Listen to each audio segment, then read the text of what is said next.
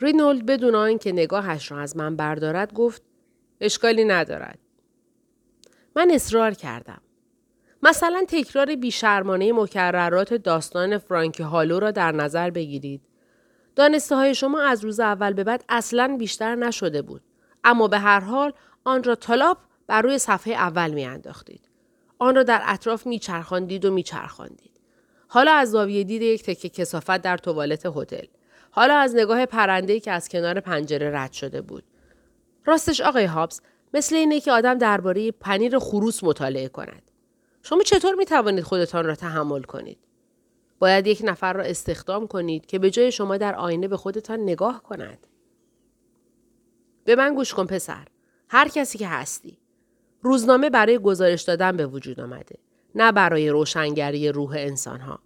مجله های مصور احساساتی هستند چون زندگی مردم احساساتی نیست. اول و آخر داستان همین است. مرگ یک آدم معروف بهترین دلیل برای فروش است که ما داریم. میدانی چرا؟ چون مثل اینه که در تیتر بنویسیم خدا هم میمیرد. حالا می‌فهمی؟ قطعا. من می‌توانم سی هزار دلار قرض بگیرم؟ برای چی؟ برای اینکه بی هدف در سراسر زمین پرسه بزنم. ده هزار تا هم کارم را راه می اندازد. تو چند سالته؟ هفته. نباید دنبال صدقه باشی. باید این انگیزه رو داشته باشی که خودت کار را انجام بدهی. هیچ چیز انگیزه بخشی درباره حداقل حقوق وجود ندارد. بله، خب من خودم با حداقل دستمزد شروع کردم. من هرگز صدقه نگرفتم. برای چیزهایی که دارم کار کردم. سخنرانی خوبیه. حیفه که انسان نمی‌تواند خودش را ستایش کند. باشد. حالا صبرم تمام شده. او با سر به مأمور امنیتی اشاره کرد که او هم با فشار دادن پشت گردنم به من کمک کرد که روی پاهایم بیستم. فریاد زدم یه چیز دیگه. رینولد آهی کشید اما می توانستم تشخیص دهم که فکر می کند چه چیزی می خواهم بگویم. او گفت سری بگو. پدرم می خواهد شما را ببیند. پدرت کی هست؟ مارتین دین. هیچ وقت اسمش را نشنیدم. من نگفتم که معروف است. فقط گفتم که می‌خواهد شما را ببیند. برای چی؟ چرا اجازه نمی دهید که خودش به شما بگوید؟ چون وقت ندارم. بشقابم در حال حاضر پر است. به اندازه کافی ثروتمند هستید. یک بشقاب بزرگتر بخرید. رینول دوباره با سرش اشاره کرد و مأمور امنیتی مرا از کنار میز به یک سمت کشید. وقتی مرا به بیرون اسکورت می کردن، یک نفر از من عکس گرفت. یک ساعت بر روی پله های کازینو منتظر آنوک ماندم و برای گذراندن وقت در پارکینگ قدم زدم تا بچه های در حال خفه شدن را ببینم. چنین بچه ای وجود نداشت. درست وقتی که دوباره به بالا رفتم آنوک هم بیرون آمد. من قبل از آن هرگز از شک و حیرت مبهود نشده بودم. بنابراین نمی‌دانستم که مبهود شدن از شک و حیرت چه احساسی دارد. و در واقع زیاد هم باور نداشتم که انسان بتواند بیرون از کتاب ها از شک و حیرت مبهوت شود. با توجه به این ناگهان از شک و حیرت مبهوت شدم. اسکار و رینولد هابس به فاصله کمی در پشت سر آنوک می آمدند. آنوک گفت و این هم جاسپر. رینولد با یک نیشخند زودگذر گفت قبلا آشنا شده ایم. من گفتم دوباره از ملاقات شما خوشبختم. و گرمترین لبخند در جعبه ابزار لبخندهای خودم را به سمت اسکار انداختم. اما چشمهای او تشخیص دادند که صورت من ارزش نگاه کردن ندارد و بنابراین لبخندم را ندید. به سمت آنوک زمزمه کردم چه خبره؟ ابروهایش را موج داد و گفت آنها با ما میآیند. کجا؟ خانه. در داخل آن لیموزین کشیده سیاه رنگ هم رینولد و هم پسرش مسیر را با نگاه کردن به بیرون از پنجره های جداگانه خودشان گذراندند. من در بیشتر راه بر روی نیمرخ سه چهارم اسکار متمرکز شده بودم. با خودم فکر کردم چه بار سنگینی. تصور کنید که شما بی حد و حساب ثروتمند باشید و ظاهرتان هم به طور غیرممکنی خوب باشد. برای همه اینها نوعی اندوه از این مرد تراوش می کرد که من نمی توانستم آن را توجیه کنم. گفتم من عکس شما را در مجله ها دیدم. راستی؟ و همیشه یک مدل فوقالعاده زیبا از شانت آویزان بوده. خب خب من از کجا می توانم یک شانه مثل آن پیدا کنم؟ اسکار خندید و برای اولین بار به من نگاه کرد. چشمهایش به رنگ قهوه و بدون حرکت بودند. دوباره اسمت رو بگو. جاسپر. با حرکت سرش تایید کرد. ظاهرا موافق بود که اسمم جاسپر باشد. پرسیدم خب چه احساسی داره که همیشه با آدم نگاه کنند؟ عادت می‌کنی. اما احساس نمی کنی که محدود هستی؟ نه واقعا. دلت برای آزادی تنگ نمی شود؟ آزادی؟ بگذار اینطور بگویم. تو نمی توانی زیب شلوارت را در یک قطار عمومی باز کنی بدون آنکه عکست در صفحه اول اخبار قرار بگیرد. من می توانم این کار را بکنم. اسکار از من پرسید چرا من باید زیب شلوار خودم را در یک قطار عمومی باز کنم؟ سوال خوبی بود. چرا باید کسی این کار را بکند؟ رینولد هابز سرفه کرد. اما چیزی بیشتر از یک تمرین برای صاف کردن هوای ریه ها نبود. آن سرفه به این معنی بود که من ساکت شوم. من لبخند زدم. فکر کردم شما ممکن است همه پول دنیا را داشته باشید آقای هابز. ممکن است مالک تمام کیهان و ذرات قبار اطراف آن باشید. امکان دارد که از همه ستاره ها بهره پول بگیرید و درآمدهای کره ماه را چپاول کنید. ولی من جوان هستم و تو پیر هستی. من چیزی دارم که تو نداری. یعنی آینده. وقتی در میان بوته های متراکم پیاده می رفتیم رینولد گفت من چیزهایی درباره این مکان شنیدم. یک مارپیچ هزار تو. درسته؟ من پرسیدم از کجا دربارهاش شنیدید؟ و او با حالتی به من نگاه کرد که گویی یک سر منقبض شده در نمایشگاه موزه آمازون هستم. سوال من برای او مانند آن بود که کسی از خدا بپرسد چطور می‌دانسته آدم و حوا آن سیب را خورده اند. آنوک به من لبخند زد و گفت قطعا پدرت قافلگیر می شود. من در جواب لبخند نزدم. از آن صحنه وحشت داشتم. پدر معمولا از رسیدن میهمانهای ناخوانده خوشحال نمی‌شد که در شرایط معمولی اشکالی نداشت چون هرگز یک بار هم چنین مهمانی نداشت اما هیچ راهی هم برای دانستن واکنش احتمالی او نداشتیم. چیزی که آنوک نمی‌فهمید این بود که اگرچه پدر یک بار در یک دفترچه نوشته بود می‌خواهد ایده هایش را در یک گوش عظیم طلایی زمزمه کند اما به این معنی نبود که احتمالا نوشته اش را دو دقیقه بعد از یاد نبرده باشد. یا ده دقیقه بعد در یک دفترچه دیگر ننوشته باشد که می‌خواهد در داخل یک گوش عظیم طلایی خرابکاری کند. چه کسی می‌دانست؟ ما به داخل رفتیم. خوششانس بودیم که خانه به صورت یک آشفتگی تهوع آور نبود. فقط کمی کثیف و در هم ریخته بود.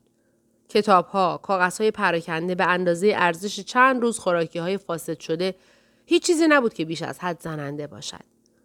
آنو گفت این مرد واقعا یک نابغه است. مانند آن بود که می‌خواهد آنها را برای نوعی نابغه آماده کند که میز قهوه را با توالت اشتباه می‌گیرد. من صدا کردم پدر! یک صدای گرفته از اتاق خواب آمد. برو گم شو! رینولد و اسکار یک گفتگوی بی صدا را با نگاههایشان انجام دادند. آنو گفت شاید بهتر باشد تو بروی او را بیاوری. در حالی که رینولد و اسکار خودشان را بر روی مبل ناراحت نشاندند و نخواستند به کوسنها تکیه بدهند من رفتم تا پدر را پیدا کنم او با صورت در رخت خواب خودش در حالت ستاره دریایی خوابیده بود. من گفتم رینولد هابز و پسرش برای دیدن تو آمده اند. او سرش را به سمت من چرخان و یک نیشخند زیبا به من زد. چی می‌خواهی؟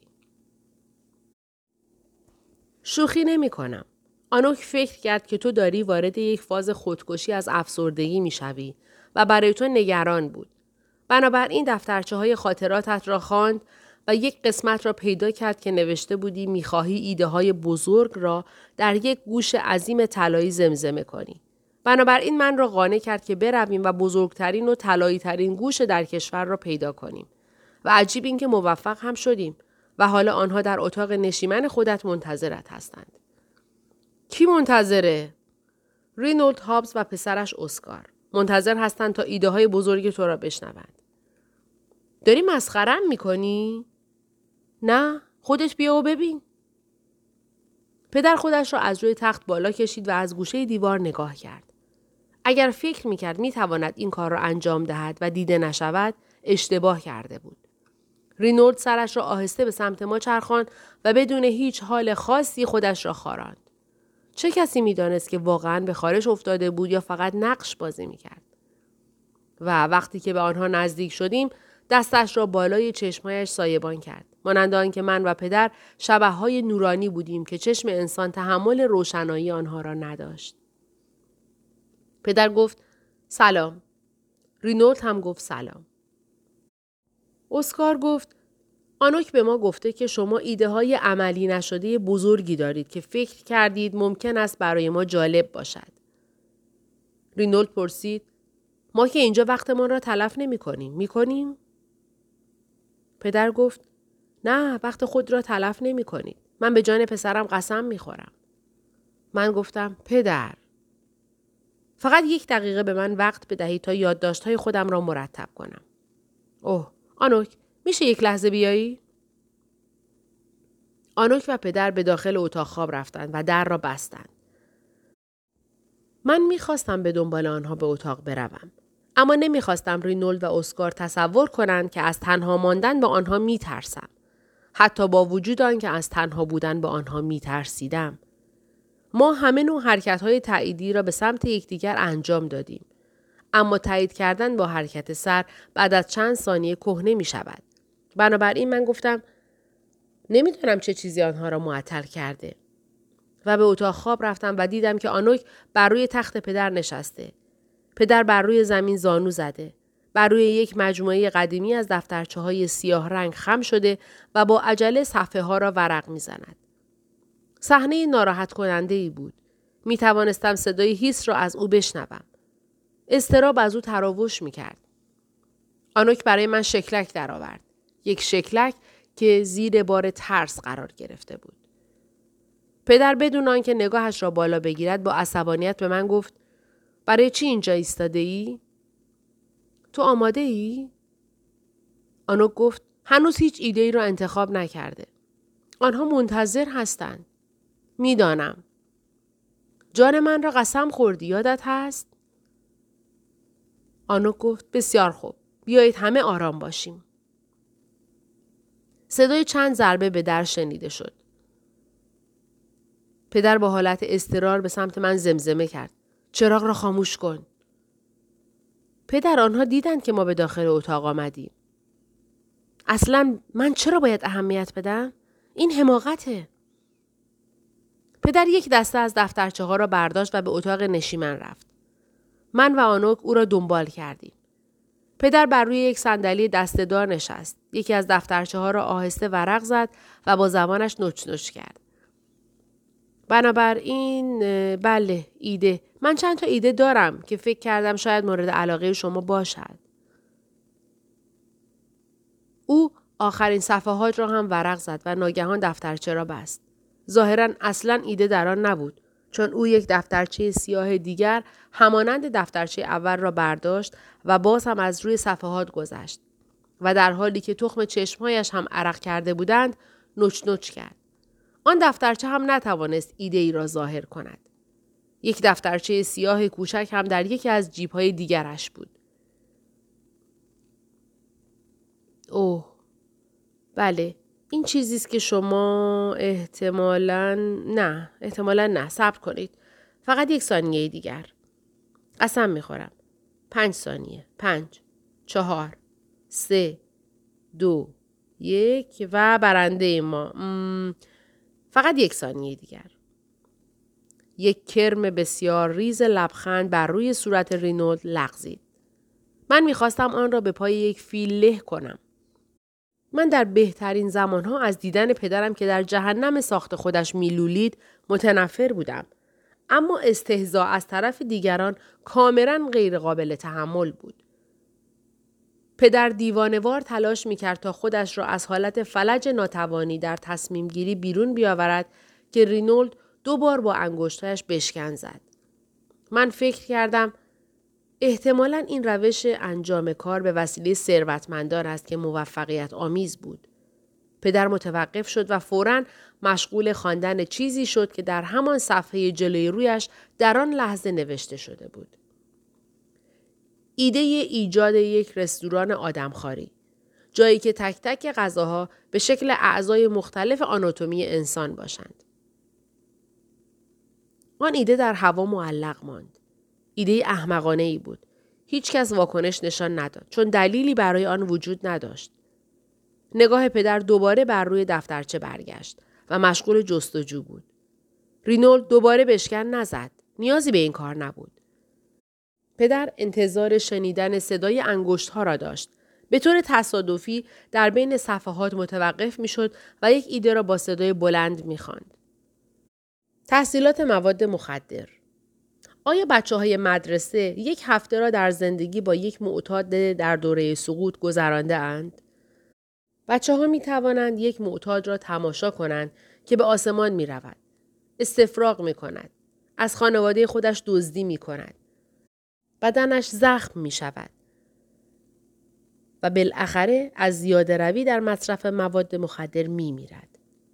بچه ها باید یک گزارش 500 کلمه ای بنویسند و آن را در مراسم تدفین آن معتاد بخوانند که بخشی از گردش تفریحی مدرسه خواهد بود. هر بار که یک معتاد میرد دانش آموزان کلاس باید او را دفن کنند تا ارتباط موجود میان هروئین و مرگ در زمیر ناخودآگاه بچه ها نهادینه شود. پدر در حال فکر کردن نبود. فقط ایده ها را بیرون میریخت و هیچ کدام از آنها هم ایده خوبی نبودند.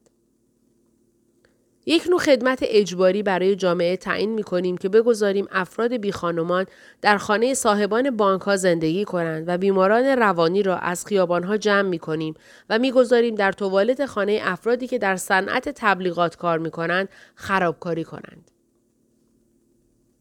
رینولد آهسته گفت بعدی آدم های معروف را مانند دام های زنده به صورت الکترونیکی شماره گذاری می کنیم تا وقتی در خیابان راه می روند. بعدی بر حسب میزان آلودگی هوای خودروها و میزان استفاده از آب، اسپری ها و مواد غیرقابل بازیافت، میزان آسیبی که هر فرد به محیط زیست میرساند را محاسبه می کنیم و آن را به نام خودش می نویسیم. و او را محکوم می کنیم که به همان اندازه ساعت یا پول را برای کارهای بازسازی محیط زیست مصرف کند. چشمهای رینولد فقط به آن اندازه لرزیدند که بشود فهمید او در حال فکر کردن هستند. چطور می شود از این راه پول درآورد؟ نمی شود. بعدی همه مردها، زنها و بچه های کشور را میلیونر می کنیم. رینولد هیچ چیزی نگفت و این کار را با چشمهایش انجام داد. تحقیر از طرف او به یک موجود دیگر در اتاق تبدیل شد. او گفت حتی اگر بتوانید این کار را بکنید چرا باید بخواهید که انجامش بدهید؟ سوال منصفانه ای بود. پدر می‌خواست پاسخ بدهد که رینولد گفت باشه مارتین. حرفهای تو را شنیدیم. حالا می‌خواهم شما حرفهای ما را بشنوید. این منصفانه هست؟ بسیار خوب. ما می‌خواهیم یک برنامه تلویزیونی ویژه درباره تریدین بسازیم. داستان واقعی. میدانی؟ چیزهایی که قبلا نشنیده ایم. شاید یک سری کوچک از برنامه ها. در طول دو شب بزرگ. داستان به آن صورت که مردم هرگز نشنیدند. پدر با شنیدن اسم برادرش خشک و رسمی شد. گویی در بین یخها گرفتار شده باشد. بعد با ناراحتی گفت خب چه کسی جلوی شما را گرفته؟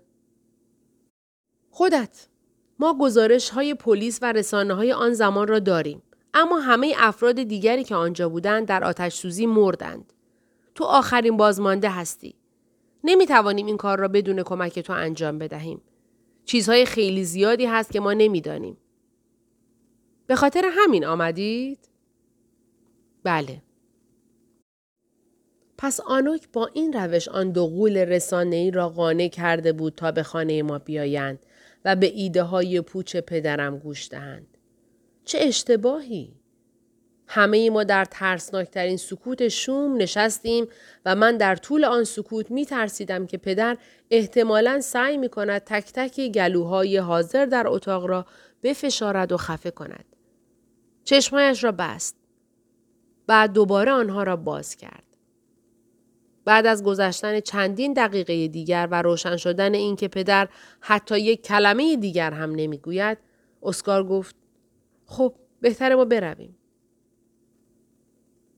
وقتی آنها از خانه رفتند پدر با حالت شناور از روی صندلی بلند شد. از خانه بیرون رفت و در داخل هزار تو ناپدید شد. آنوک به دنبال او دوید. من یک ساعت هیچ حرکتی نکردم.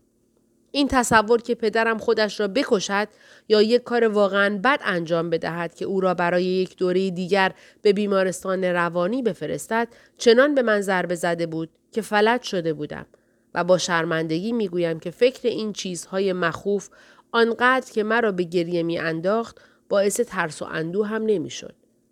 تا این حد از او بیزار بودم. یک هفته بود که گردباد آتش را ندیده بودم و خبری از او نداشتم. بازی انتظار را با تلفن آغاز کردم و باختم. تلفن در ذهن من به یک جانشین عجیب برای او تبدیل شده بود. یک نماد پلاستیکی جایگزین برای او. تلفن ساکت بود چون او ساکت بود. به تدریج از تلفن متنفر شدم. گویی او آن را به عنوان جایگزین خودش برای من فرستاده بود. چون خودش آنقدر مهم بود که نمی‌خواست بیاید. در حالی که بی هدف در داخل مارپیچ هزار تو پرسه می زدم، تصمیم گرفتم که مزاحم آنوک بشوم. کمی بعد از آنکه به این خانه منتقل شدیم، پدر یک اتاق اضافی را به او داده بود تا به عنوان کارگاه هنری از آن استفاده کند. آنوک به غیر از آنکه هم جذاب بود و هم آزاردهنده به نوعی هنرمند هم بود و مجسم سازی می کرد. واقعا به نشان دادن غلبه زنها، ضعف مردها و در نتیجه صعود زنها به یک سطح بالاتر از آگاهی علاقه داشت. با توجه به این موضوع آن اتاق پر شده بود از مجسمه های زنان کامل و مردهای تکه تکه شده. مخلوط درهم و آزاردهنده ای بود. مردهای لاغر و لنگان با لباسهای ژنده مردهای خونالود و بیجان که مانند سربازهای مرده در یک میدان نبرد غمزده بودند مردهایی که کمند به گلوی آنها بسته شده بود نقاشی های زغالی سیاه قلم از مردهای وحشت زده مردهای غمزده مردهایی که در مراسم تدفین مردهای دیگر گریه می کردند. اما از زنهای پیروزمند هم چیزی کم نبود. زنهایی که بال داشتند. زنهای بزرگ که صعود می کردند. زنهای براق که با ذرات نور طلایی می درخشیدند. زنهایی بر روی ساقه های سبز با گلبرگ های زرد در اطرافشان. زنهایی که با دهان باز که لبخند می زدند. زنهای سفالی که در حال رقص بودند. زنهای پرنشاد از خمیر گچ سفید. زنهای خوشحال مانند شم با فتیله‌ای که مانند نوار بهداشتی بود. هولناکترین کلماتی که در خانه ما شنیده می شدند درست قبل از روزهای تولد از دهان آنوک بیرون می آمدند. او می گفت من یک چیزی برای تو می سازم. و هیچ لبخندی نمی توانست به اندازه کافی بزرگ باشد که اقیانوس های ترس که در زیر آن می جوشیدند را پنهان کند. وقتی با پاهایی که بر روی زمین کشیده می شدند به کارگاه وارد شدم آنوک بر روی تخت خواب موقت لم داده بود و پلاکارت های جنگل ها را نجات دهید را می ساخت. من به خودم زحمت ندادم که بپرسم کدام جنگل. او پرسید هی تو امشب آزادی؟ گفتم امروز روز مناسبی نیست که از من بخواهی چیزی را نجات بدهم. این حالی که امروز دارم نابودگری عمده بیشتر به کارم می آید. برای آن نیست. من دارم نورپردازی یک نمایش را انجام می دهم. البته که این کار را می کرد. آنوک فعالترین فردی بود که من می شناختم. هر روز خودش را با نوشتن فهرست های طولانی از کارهایی که باید انجام می‌داد شروع می کرد که در پایان روز عملا همه آنها را انجام داده بود. هر دقیقه از زندگیش را با جلسات، اعتراضات، یوگا، مجسم سازی، تولد دوباره، انرژی درمانی، کلاس های رقص پر می کرد. به سازمان ها ملحق می شد. با خشم از سازمان ها جدا می شد. جزوه ها را پخش می کرد و باز هم می توانست موفق شود در آن رابطه های خصوصی فاجعه بار خودش قرار بگیرد.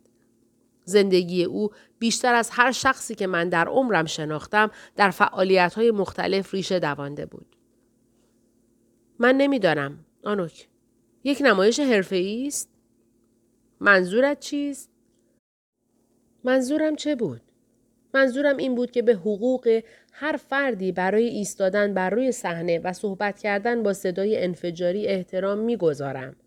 اما این باعث نمی شود که این به عنوان یک کار شب بیرون از خانه قابل تحمل باشد. من از تجربه های قبلی که داشتم می توانستم بدون پیش داوری بگویم که دوستان آنوک تئاتر آماتوری را به سطوح پایین جدید و غیرقابل درکی کشیدند. پرسیدم پدر با تو صحبت می کند؟ البته. من فکر کردم بعد از آن شب تمایل پیدا کرده که تو را به قتل برساند. اصلا اینطور نیست. حالش خوبه. حالش خوب است؟ فکر کردم که افسرده است و تمایل به خودکشی دارد. بالاخره به نمایش میایی یا نه؟ در واقع من حق انتخاب به تو نمی دهم. تو میایی. همینه که هست. تئاتر داریم. تئاتر آماتوری داریم. و یک گروه از افراد را هم داریم که در یک اتاق تاریخ با یکدیگر برخورد می کنند و شما را مجبور می کنند برای انقباز غیر ارادی ماهیچه ها به مدت دو ساعت پول پرداخت کنید. این تجربه از نوع سوم بود و هر ثانیه آن هم دردآور بود. آنوک مسئول کار فقط با یک نورافکن بود و آن را به حالتی در اطراف صحنه پیچ و تاب می‌داد که گویی در تعقیب یک زندانی فراری بر روی دیوار زندان است. چهل دقیقه نگذشته بود که من تمام فانتزی های خودم درباره نبرد ناگهانی آخر زمان را از دست داده بودم. بنابراین بر روی صندلی به دور خودم چرخیدم و به صورت تماشاچیان نگاه کردم. به نظر می آمد چهره هایی که دیدم در حال لذت بردن از نمایش هستند. عصبانیت من غیرقابل توصیف بود. بعد واقعا فکر کردم که چشمهایم مرا فریب می دهند. کسی که در ردیف آخر سالن نشسته بود خودش را بر روی لبه صندلی جلو کشیده بود و به نظر می آمد او هم از نمایش لذت می برد اسکار هابز بود. یک خنده بسیار بلند و غیر قابل باور از طرف یکی از بازیگران حواس مرا منحرف کرد. بدترین خنده غیر واقعی بود که به عمرم شنیده بودم و باید می دیدم که چه کسی مسئول آن است. از آن لحظه به بعد به مدت 20 دقیقه مجذوب آن شخصیت ریزنقش شدم. لبخند غیرقابل اعتمادش مقداری بازی با ابرو که کاملا با شکوه بود و بعد هم یک صحنه کامل حقحق بدون اشک و وقتی که نمایش تمام شد و چراغها روشن شدند تماشاچیان تشویق می کردند که شاید از صمیم قلب بود و من به موقع سالن را کنترل کردم که ببینم اسکار بی سر و صدا از درب انتهای آن بیرون می رود. صبح روز بعد یک مرور از آن نمایش به طور غافل گیر کننده ای در روزنامه چاپ شده بود. این باعث شگفتی همه اعضای گروه تولید شده بود. یک نمایش تا آن حد کوچک و بد ساخت در سالن تئاتری تا آن حد خراب و محقر که معمولا بیشتر افراد بیخانمان را برای نوشیدن یک سوپ به خودش جلب می کرد تا منتقدان حرفه‌ای و اعتقاد مسئولین نمایش نسبت به حرفه‌ای بودن کار خودشان هم آنقدر پایین بود که حتی زحمت خبر کردن رسانه ها را به خودشان نداده بودند. عجیبترین و مشکوکترین موضوع مربوط به خود نقد تئاتر نبود بلکه مربوط به محتوای آن بود. آن مرور فقط با تمرکز بر نورپردازی آن تئاتر نوشته شده بود. عمیقا فضایی، احساساتی و جالب توجه و جسورانه و مبهم. هر کسی که مقاله را می‌خوان تایید می‌کرد که احمقانه ترین چیزی است که تا به حال دیده. اشاره به بازیگران، کارگردان و نویسنده نمایش نشده بود. آنوک هم با قرار گرفتن در مرکز توجه مقاله و با واکنش زشت و کودکانه همکارانش که با شرارت به سمت او برگشتند و او را به همدستی در نگارش نقد، رشوه دادن به خبرنگار و نمایش دادن با نورافکن متهم کردند، شوکه و وحشت زده شده بود. آنوک گیج شده بود اما من نه. من اسکار هابز را در سالن دیده بودم و دیدن آثار انگشت او در سراسر مقاله هم زیاد مشکل نبود. من چه نتیجه از این می گرفتم؟ چیزی بیشتر از سرگرمی نبود. خدایان هم می توانند مانند بقیه ما پایین بیایند و آب دهانشان به خاطر ما فانی ها جاری شود. اینطور نیست؟ همانطور که گفتم فقط سرگرم کننده بود نه بیشتر. و با اینکه من از تماشای سردرگمی خانواده دوستان و آشنایان خودم لذت می بردم ولی نمی توانم رازها را برای مدت زیادی نزد خودم نگه دارم. بنابراین در آن شب بعد از آنکه آنوک تلفن را در پایان یک بحث طولانی با تهیه کننده نمایش قطع کرد موضوع را به او گفتم او جیغ کشید تو چرا به من نگفتی حالا که گفتم صورت خودش را چنان در هم کشید که چشمها بینی و دهانش در کل بزرگتر از یک نارنگی نبودند با صدای آهسته گفت اون چه چیز لعنتی را می‌خواهد من به بدنش اشاره کردم و گفتم حدس بزن. اما او می‌تواند هر کسی بخواهد را داشته باشد. شاید به خاطر یک چیزی باشد که تو در کازینو به او گفته ای. تو چی گفته ای؟ هیچی. زود باش. گفت بسیار خوب به او گفتم یکی از لکه ها بر روی روحش ایجاد شده که وقتی تلاش کنی آن را پاک کنی بیشتر پخش می شوند.